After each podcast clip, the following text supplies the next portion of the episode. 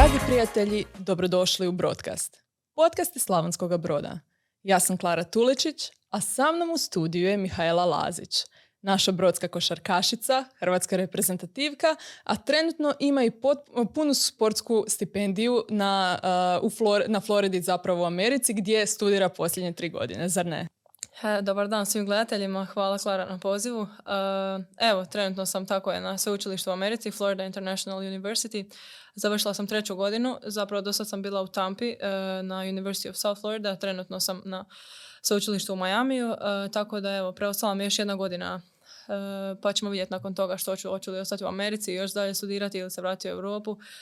Vidjet ćemo se kako se situacija odvije. Ima toliko dijelova tih u tvom životu, pa možda da krenemo od samih početaka tvojih košarkaških. Koliko dugo treniraš zapravo? Pa evo, treniram svoje desete godine, sad ću napuniti 22 za par mjeseci, tako da skoro 12 godina, e, stvarno dug put. E, sve je počelo u školi košarke Tigrići kod trenera Brune Štefaneka, nakon toga ženski košarkaški klub Rod na Savi kod trenera Damira Božića i Dražena Rimarčuka.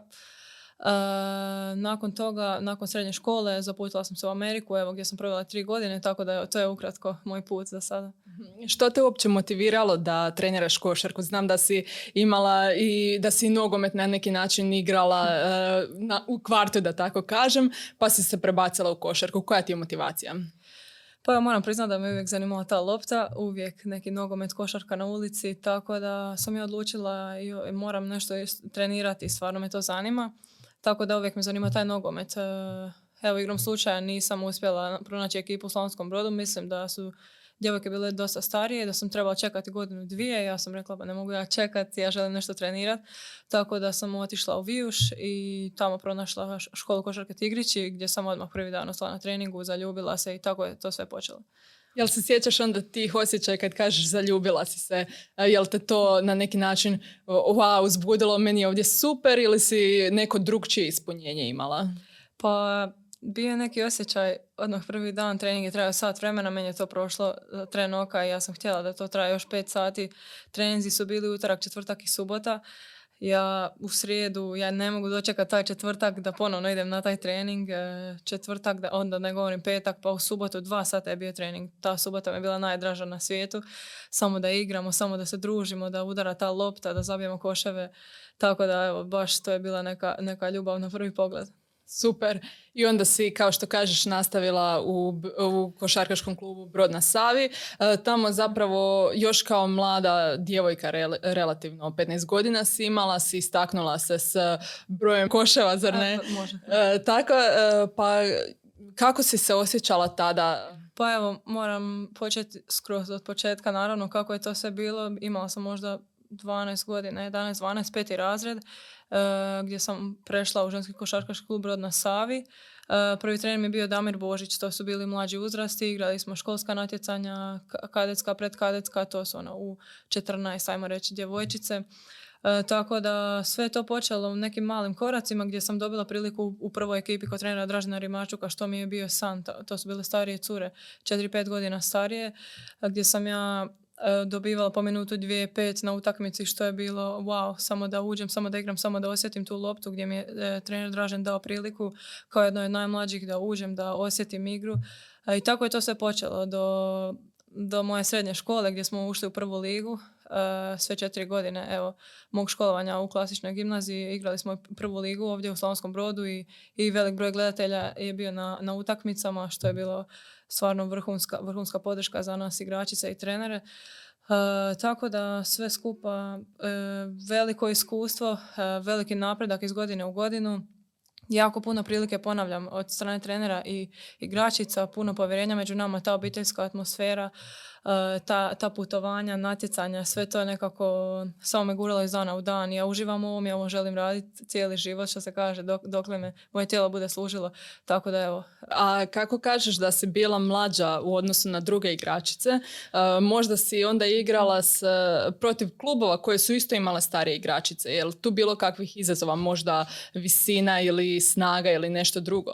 Pa naravno, naravno, pogotovo s tih nekih 14-15 godina mogla sam se ja nositi, bit ću iskrena, e, sa drugim ekipama, naravno s nekim lakše, s nekima teže, ali velika stvar koju bih istaknula za Brodna savjeta što e, ti treneri dopuštaju da djevojke rade greške kao što sam ja. Ja sam ih toliko puno radila dok bi negdje drugo ti, ćeš biti više na klupi. Ovdje sam imala toliko prilike i to me dovelo ovdje gdje sam sada. E, stvarno te ovlasti, to povjerenje, e, evo, to, to bih i stvarno istaknula. Bez obzira što sam ja bila manja, e, sporija ili slabija od nekih igračica, to nije uopće mene usporilo u mom nekom napretku jer sam imala toliko podršku trenera. Da, možda te je to upravo dodatno motiviralo i pružilo ti taj, e, tu priliku da radiš pogreške tada, umjesto kada budeš starija i kada bude stvarno tvoja igra još više znači. Pa da, bilo, bilo je baš tako. Super. možda sada da se još zadržimo na Hrvatskoj. Uh, sada si i članica reprezentacije, zar ne? Bile ste nedavno u Grčkoj, u Sloveniji, pa o čemu se tu radi? E, pa da, evo, članica sam reprezentacije od svoje 14. godine, odradila sam u 14, u 16, u 18 i u 20 reprezentaciju, pa tako onda ovo ljeto i A ili seniorsku reprezentaciju, što mi je posebna čast. Ovo mi je drugo ljeto da sam bila s trenerom Stipom Bralićem i s tim e, djevojkama ili ženama, e, tako da veliko iskustvo, velika čast je obući taj sveti dres i zaigrati. Ovo ljeto smo odradili dva turnira, jedan u Sloveniji, jedan u Grčkoj. Eh, oba su bila prijateljska, tako da bez ikakvog presinga bi rekla. Bilo je više opuštena atmosfera u kojoj smo se stvarno išli razviti i osjetiti kako mi to kao ekipa možemo funkcionirati zajedno na terenu. To je bilo odlično, stvarno lijepo iskustvo i evo, ja sam, ja sam zadovoljna, nadam se nekom budućem pozivu, zato radim, zato treniram, evo.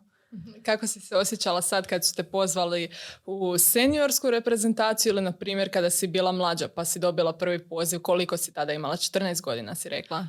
da, zapravo 13 sad prvi put, to je bilo u 14.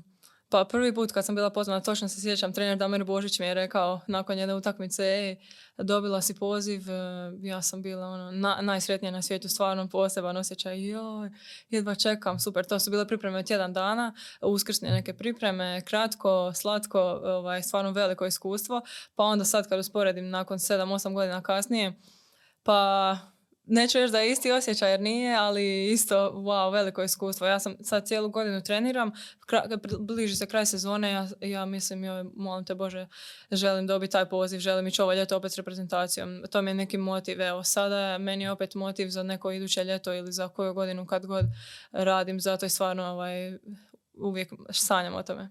A koje su razlike, na primjer, kada si mlađa pa ideš s reprezentacijom negdje, a kako sada? Pa evo, Mm, rekla bih kad, kad si mlađi u reprezentaciji je to dosta onako striktnije, rekla bih. Puno se više radi na nekim detaljima kao što je tehnika, šut, uh, dok u starijoj seniorskoj reprezentaciji više uh, radimo na nekoj igri, na taktici, uh, malo je to opuštenije, svi su tu već profesionalci, ajmo reći, ili neke studentice u Americi koja isto smatram, vam reći, profesionalcima te cure znaju kako se brinu za svoje tijelo. Tako da je to sve drugačije. Ne mora ti trener reći sad se istežiš, šta da jedeš, kako da se ponašaš. Tako da to je sve nekako drugačije i sviđa mi se taj način rada. Da, možda, možda sam ukriva, ali ispravi me ako jesam. Djeluje mi onda kao da ste prije možda više individualno radili, u smislu da tebi bude sada ispravan šut, a sada već radite možda više kolektivno da kao grupa uh, bolje ostvarujete rezultate ili krivo mislim? Pa možda? ok, može se to tako gledati. Recimo u mlađim uzrastima postoje pripreme preko zime i preko uh, uskrsnih praznika, tako da tu se više posvetimo razvoju, kao što si rekla, ovaj, individualnih igračica. A onda isto preko ljeta sa mlađim uzrastima isto se radi na uh, ekipnoj igri, jer te djevojke isto idu na europska prvenstva za mlađe uzraste. Tako da je to je neki miks rada, individualnog i ekipnoga, dok ovdje u, sen, u seniorskoj reprezentaciji stvarno se fokusiramo na neke protivnike protiv kojih ćemo igrati. Evo. mm Razumijem to ono kao kada gledamo filmove pa onda protivnici gledaju svoje protivnike na TV, bilježe njihove analize i pogreške i tako dalje. Taktike. A tako, bude, bude toga, da. Kako kod kojeg trenera je voli, da. Super, da. super. Uh, sada znači tri godine si u Americi. Uh, što te potaknulo uopće da odeš tamo? Kada ti se javila uopće ta prva ideja, e ja ću ići u Ameriku? Pa evo, ja sam uvijek uh, sanjala i maštala o toj Americi, taj američki san. Želim tamo ići igrati košarku, želim biti u tom sistemu, želim raditi jako, želim biti maksimalno posvećena. No, međutim, ja sam se odlučila ipak ja ne želim ići u Ameriku. To je bilo negdje treći srednje. I ja sam u četvrtom srednje škole odlučila ići u klub u Pečuhu u Mađarskoj. Gdje sam provela otprilike dva mjeseca. Kroz ta dva mjeseca ja sam puno toga naučila i možda mi se obilo u glavu to što sam ja baš htjela ići tamo i shvatila sam nije ovo ipak najbolji put. Vrlo teško je, evo i odgovor e, na vaše pitanje, vrlo je teško uskladiti školu i košarku kroz ovaj europski put. Naravno, ima mnogo cura koji su to odlučile, ali zašto sam ja otišla u Ameriku, ipak sam shvatila da taj njihov sistem spaja školu i košarku nekako na neki, bolji način. Sve uh, sistematizirano, sve je posloženo, raspored je savršen. E, ja se ne moram brinuti da li ću ja propustiti neki ispit zbog utakmice ili obrnuto. Dok kroz ovaj europski put ja sam shvatila u toj Mađarskoj ipak teško je ovo i možda neću uspjeti ono što bih ipak htjela iz te akademske strane. Evo. Mhm. Dakle, uh, u Americi ti je dosta toga prilagođeno uh, i to smo već spomenuli da imaš uh, punu sportsku stipendiju kao košarkašica, dok neki drugi koji se možda ne bave sportom nemaju, što znači da oni veliku pozornost posvećuju sportu. E, tako je, tako je. Imam punu stipendiju kao i sve moje su igračice i kao i svi ostali sportovi, ne znam koliko može biti sportova, sve koje možete zamisliti, oni imaju na tom svakom fakultetu, što je stvarno wow. Um, pa evo, moj raspored je stvarno posložen od A do Ž, što se kaže, od A do Z, nije bitno. Ovaj, znači, ja točno znam šta ja radim, imam aplikaciju na mobitelu gdje meni točno piše e, sada u 8 imaš trening, teretanu, pa imaš nastavu, pa imaš ručak, sve mi točno piše do 6-7 na večer kad se ja vratim kući, gdje mi ne ništa drugo nego da učim ili da se malo odmorim jer sutra dan ide iznova. Dakle, to je teretana, individualni trening, par sati dnevno u školi, to nije ništa pretjerano. E, četiri do pet puta e, tjedno imam školu, dakle tri puta tjedno čak nemam nastavu. Uh, onda ekipni neki trening od tri do četiri sata čak znaju trajati onda opet možda u školu, tu večernju školu koju ne volim, ali šta ću moram i, i ništa, ide večera i odmor gdje ovaj, malo učim, malo se odmorim, malo se podružim, najčešće provedem vrijeme u svojoj sobi jer sam cijeli dan bila s ljudima, tako da želim malo i biti sama.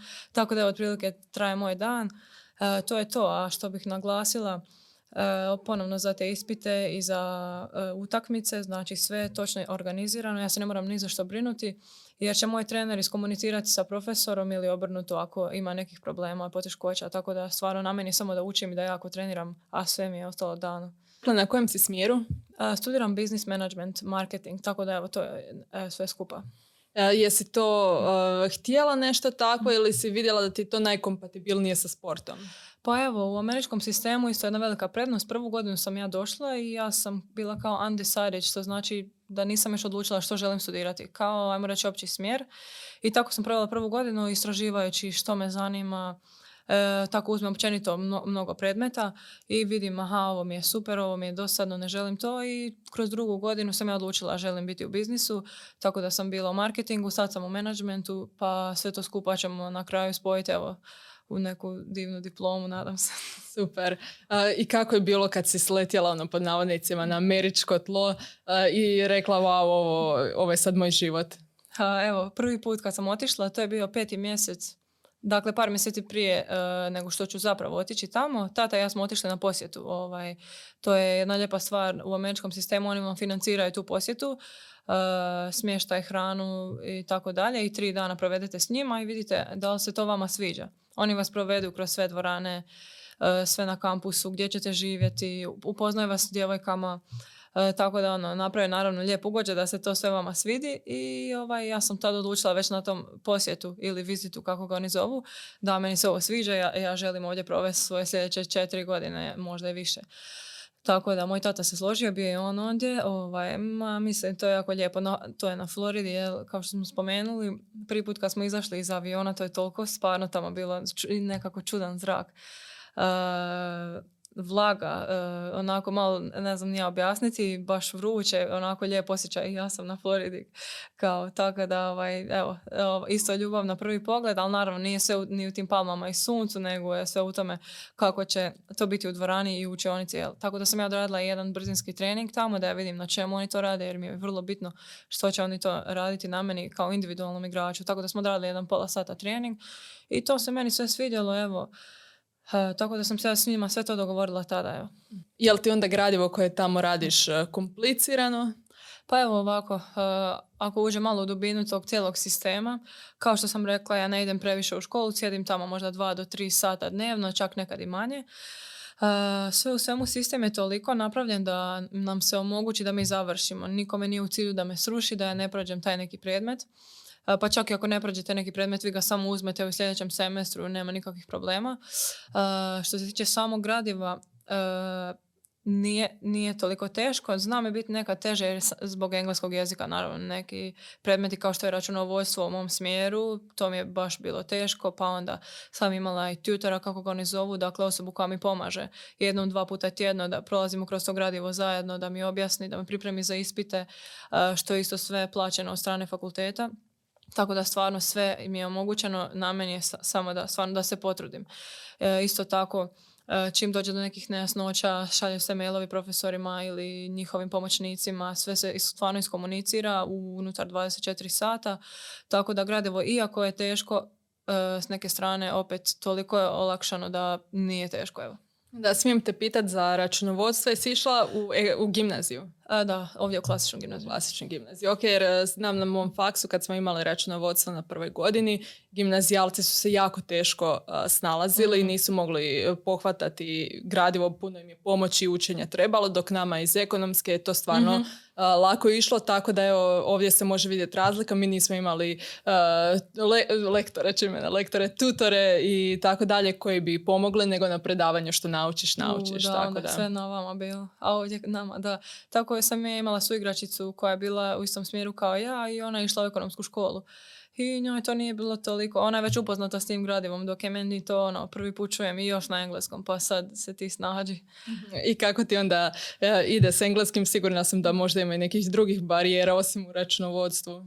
Pa naravno, koje još predmete, recimo isto tako ekonomija, mikroekonomija, makroekonomija, ti neki predmeti su mi bili isto teži, moram priznat. To sam uzimala preko ljeta, što znači ljetni semestar je dosta kraći nego ovaj jesenski koji traje 3 do 4 mjeseca, ljetni je samo mjesec, dva, tako da je to sve zgurano gradivo dosta kraći, u kraćem periodu. I isto, ovaj, još je bilo ono vrijeme korone, pa smo sve to online radili preko laptopa i još sam ja bila u Hrvatskoj jedan dio, pa dok se mi preko vremenske zone uh, pronađemo i dok se uskladimo, to je stvarno bila muka, ali evo, tako sam to prošla, onda mogu sve.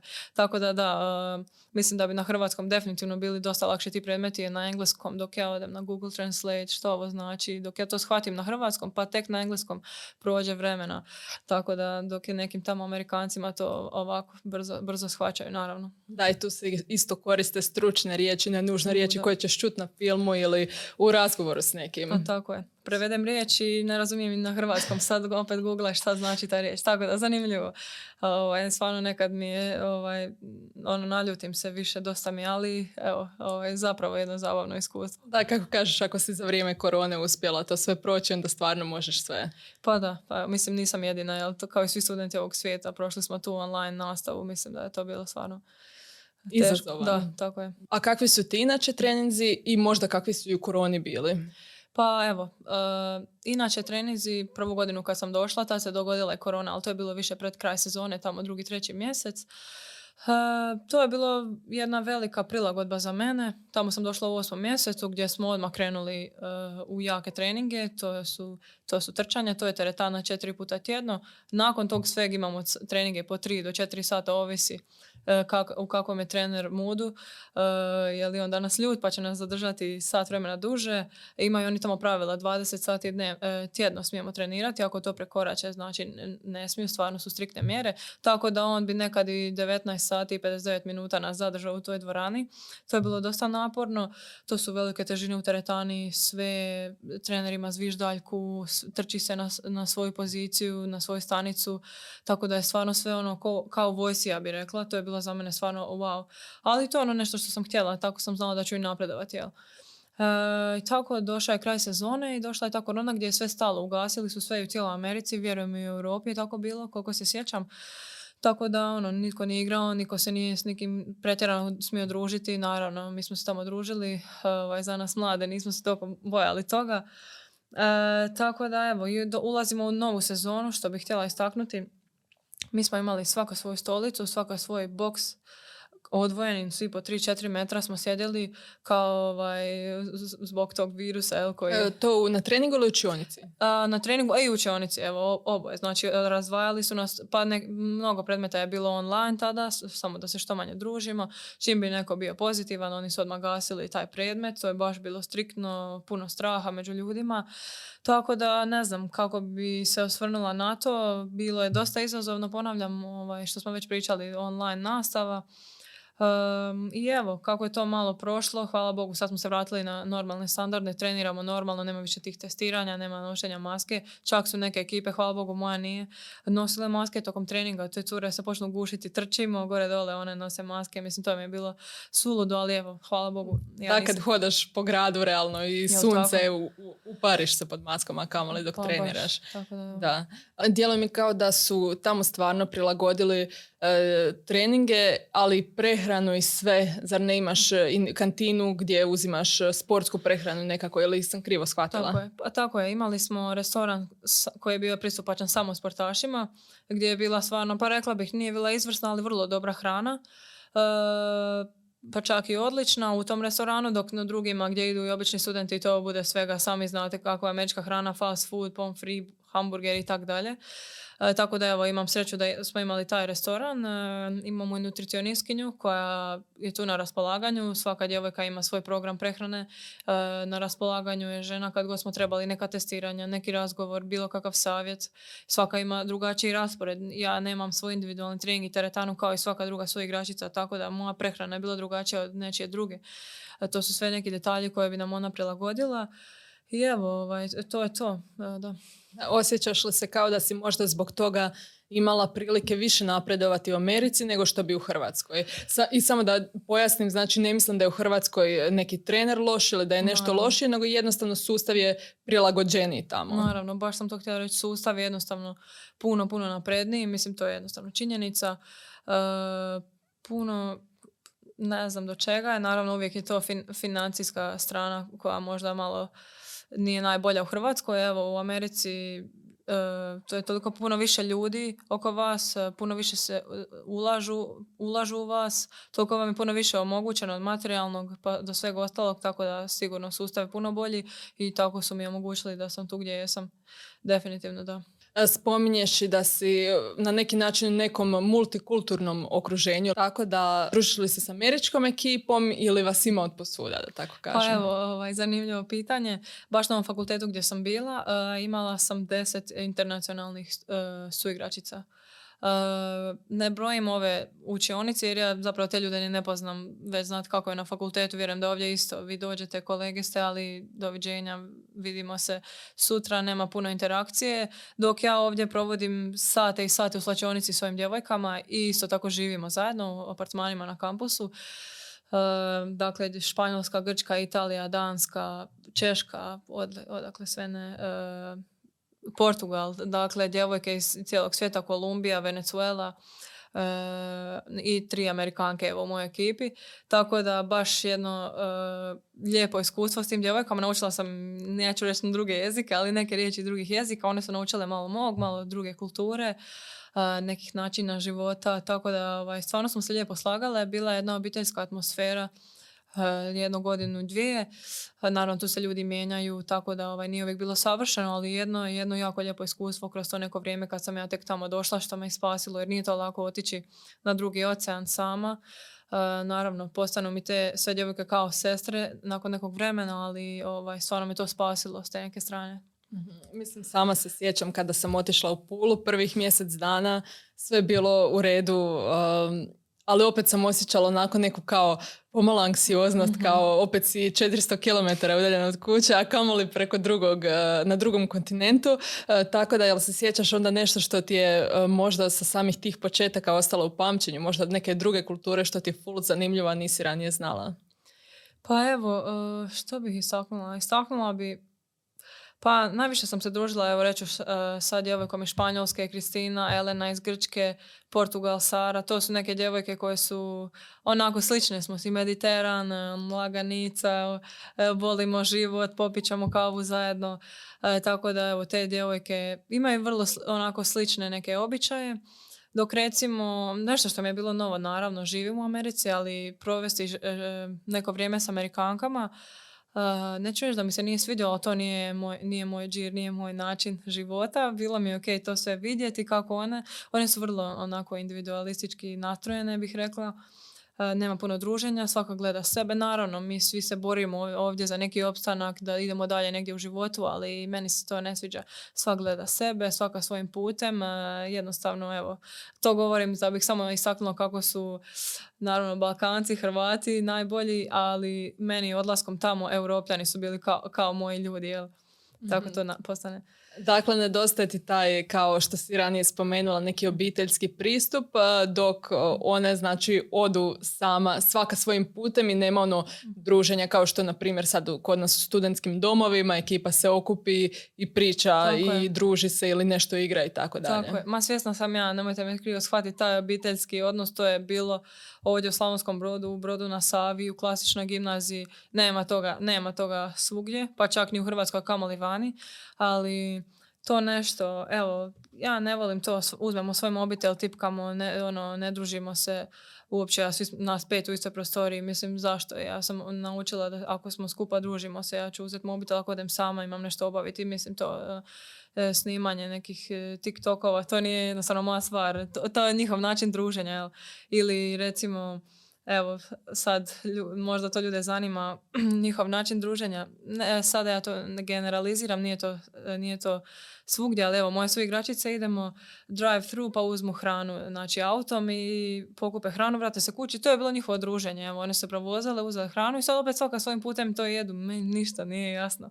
Mi ako idemo, mi idemo, sjednemo tamo, pojedemo večeru, vratimo se, družimo se cijelo vrijeme. Evo, to je neki moj način, tako da ovaj, to mi bilo nešto, nešto novo. Kada spominješ uh, tako da im je cilj napraviti zajedno TikTok, da im je to druženje, da, im je, da idu kroz drive through opet, one na neki način, ako dobro shvaćam, rade uh, zapravo nešto što njima osobno odgovara, ali drugi ljudi im tu služe da bi ispunili tako pa nešto.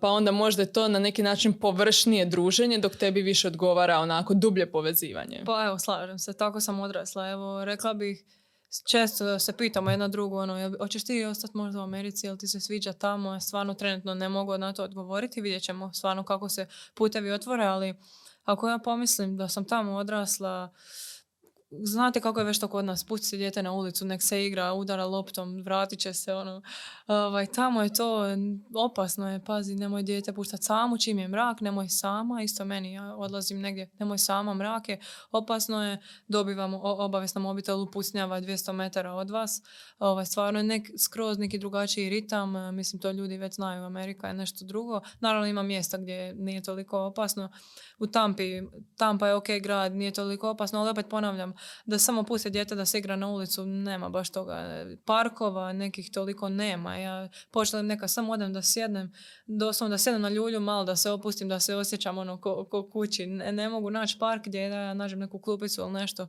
Uh, jednostavno sam bila u takvom okruženju da meni to jednostavno ne paše i kad me pita hoćeš ti svoje dijete jednog dana tu odgajati, meni se to ne sviđa. Evo.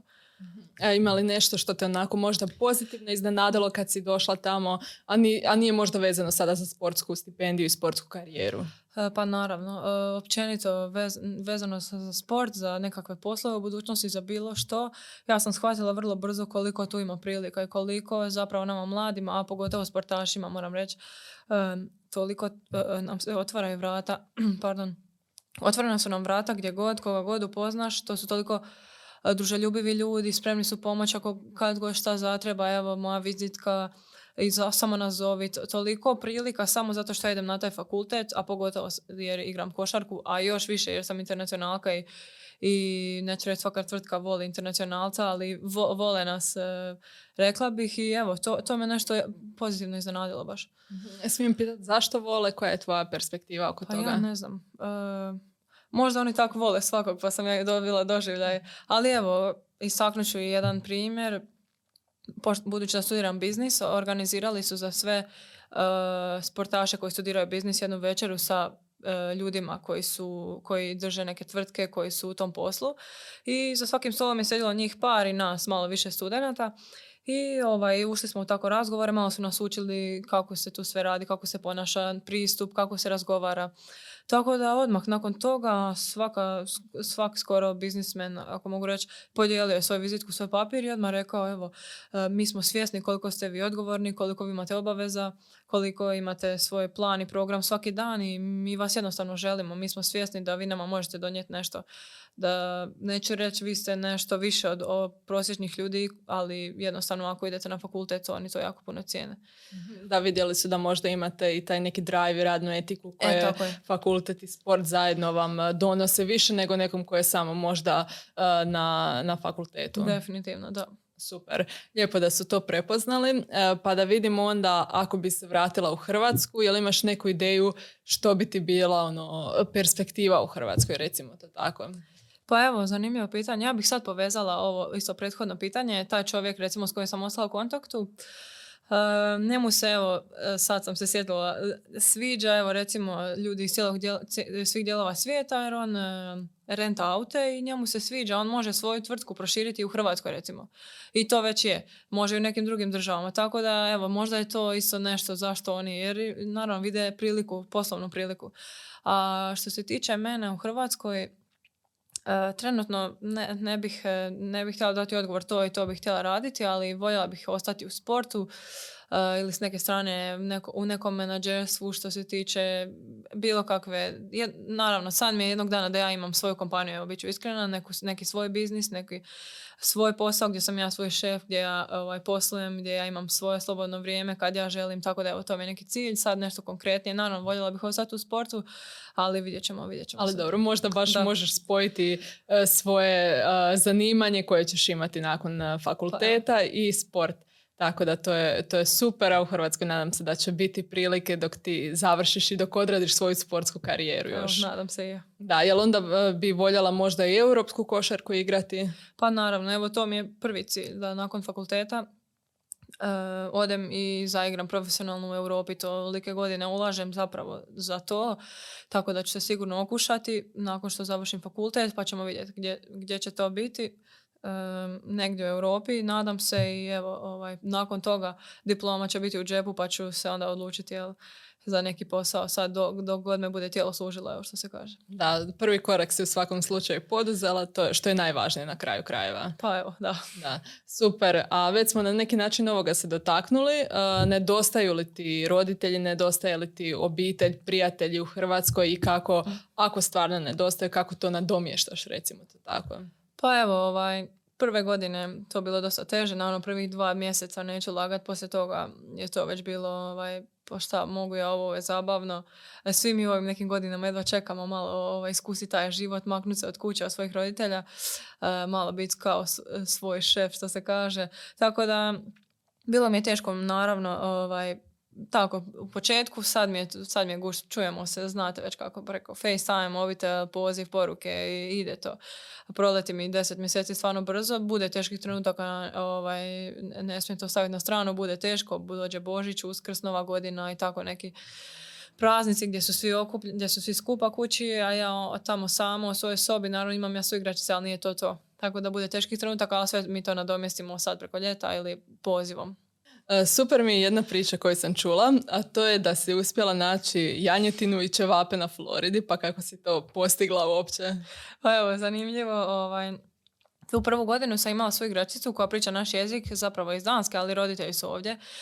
Eh, iz Hrvatske i Bosne i Hercegovine, tako da ovaj, s njom sam nekako otkrila, ima dosta naših ljudi u predgrađu Tampe, pa tako i Miami gdje sad odlazim. Tako da smo se mi odlučili, ajmo, ovaj, ona je već znala za taj restoran. Naš čovjek, mislim da je čovjek zapravo iz Bosanskog broda, drži restoran gdje on drži našu hranu, pića, kolače, baklave i tako dalje, eh, janjetinu, jel bude nekad i live muzike, eh, tako da ovaj, zanimljivo. Mi smo otišli možda jednom, dva puta, onako malo i dalje se ti ne osjećaš kao kući, ali opet neka druga, neki drugi osjećaj, baš onako lijepo sjesti, opušteno naši ljudi. Stvarno ih ima dosta, nisam to znala.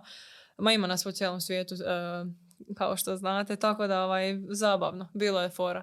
Onda znači povezala si se sa ono iz cijele Europe, ali naravno i svijeta, tako da em, održavaš li recimo kontakt s prijateljicama, kolegicama, suigračicama kada odu iz e, Amerike ili od e, košarke, ne znam kako bi to opisala, ili ste ono svaka svojim putem. Pa evo, ovaj, naravno, ostala sam u kontaktu s nekoliko djevojaka. E, Naravno, mislim, mislim tamo kad dođem, ova mi je prijateljica, ona, svi smo mi prijateljice, sestre, nije to tako naravno. Ovaj, na kraju shvatiš e, zapravo ako ih mogu jednu, dvije nabrojati s kojima ću ostati u kontaktu do kraja života, super. Tako da stvarno imam e, par prijateljstava koje ću zauvijek ovaj, ostaviti, nadam se. Super, ali to je baš e, ono pod navodnicima pokazatelj kako e, sport spaja ljude zapravo e, i sigurna sam da sada i kad govorimo o hrvatskoj reprezentaciji da se sve te djevojke i ranije znala. Nekad ste možda bile pa, protivnice, a danas igrate zajedno za recimo to tako isti cilj. Pa tako evo, igrajući Hrvatsku ligu četiri godine, toliko sam cura upoznala, igrala protiv njih, ali sve je to bilo ono, sportski pozdrav i sretno dalje, a dok smo sada već prijateljice i družimo se s reprezentacijom na pripremamo po mjesec, dva, tako da ovaj, savršeno ne bih to ni zašto mijenjala. E, sport je, čar sporta bih rekla, ovaj, stvarno e, naravno putovanje, napredovanje, upoznavanje ljudi jezika, ali isto ostvarivanje prijateljstava za život. Pa evo sad kad si spomenula putovanja, imaš li nešto što ti je posebno ostalo u pamćenju ili ti je to već ono sastavni dio sporta? Pa evo, bit ću iskrena kad putujemo i igramo utakmice, uh, mi idemo u dvoranu, hotel i autobusom kući ili na avion gdje god, znači ne vidim ja puno grada, ali evo, posjetila sam neke zanimljive gradove, recimo bili smo u Meksiku, Cancun, eh, Las Vegas, eh, ja, to su mi jedni od onako ljepših pamćenja, eh, ali evo sad na primjer idem živjeti u Miami i ljudi kao Miami, ali meni to nije opet ću ponoviti, meni je bitnije ono što će se dešavati u toj dvorani i toj slačionici. Ako je to lijepo, onda će meni i Miami biti lijep doživljaj.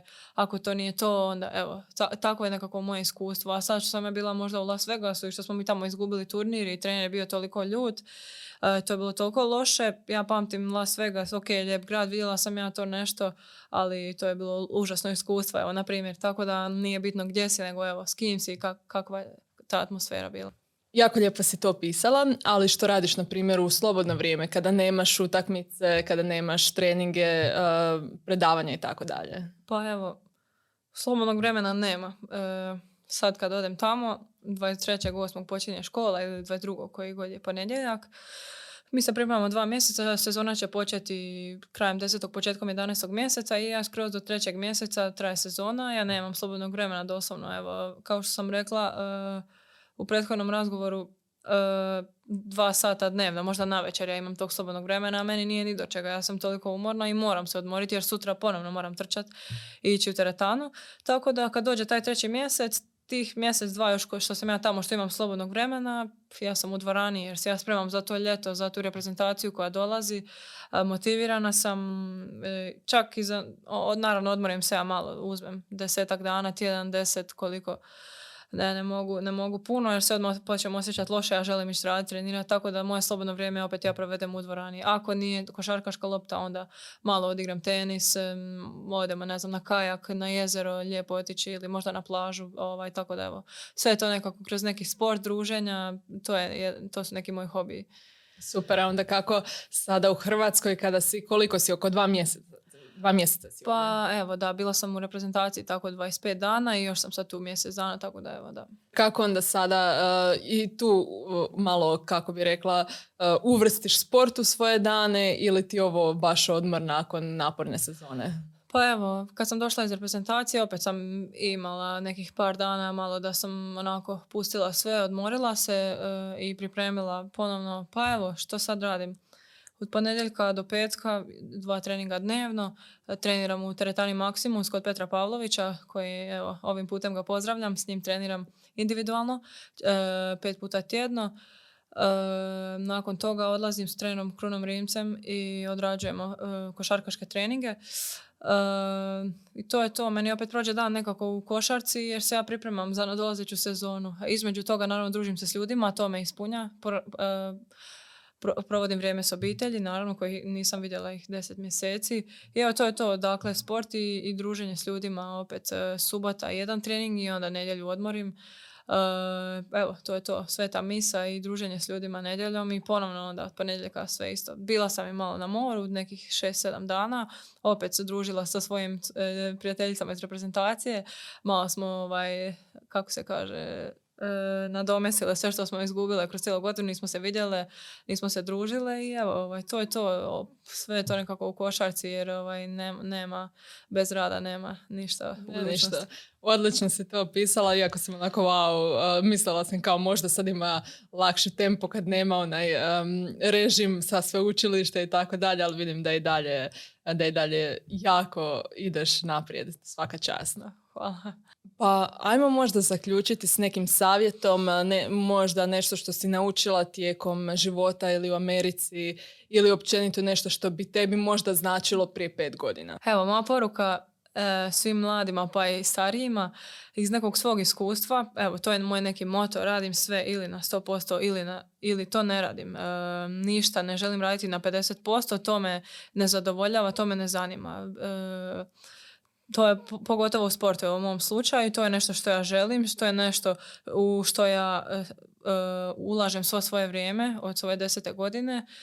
Uh, želim doseći neke granice, želim vidjeti gdje mi je granica, a nje nema. Nje nema, granica jedino ovdje. Evo to sam ovaj, naučila da je granica jedino naš mozak i to nas putava. Tako da želim poručiti svima, pogotovo mladima, da ne odustaju od svojih ciljeva. Ja sam imala mnogo uh, zvukova, mnogo, kako se kaže, šumova. šumova. E, trebala bi ovo, trebala bi ono. Da sam ja njih slušala, di bi ja sad bila, nemam pojma, ne želim ni znat. Ja sam slušala sebe i svoje srce. Naravno, bilo je tu teških dana. Evo, još jedna poruka. Mnogo puta sam ja pomislila šta će meni ovo, pa ovo je toliko treba uložiti da bi se možda isplatilo jednog dana. Pa zašto ja ovo radim? Zašto ja ne bi išla lakšim putem? To je sve naš mozak koji uvijek ide ovaj, linijom manjeg otpora. Tako da poruka je ne odustajte tunnel vision samo naprijed. Šta god ljudi govore, slušaj svoje srce i evo. I bori se sam protiv sebe. tako je. dakle, samo naprijed. Evo, odličan zaključak. Hvala ti puno na dolasku i na sudjelovanju. Hvala puno na pozivu, bilo mi je zadovoljstvo. Naravno, hvala i vama, dragi prijatelji. Vidimo se, čujemo se sljedeći utorak. Bog!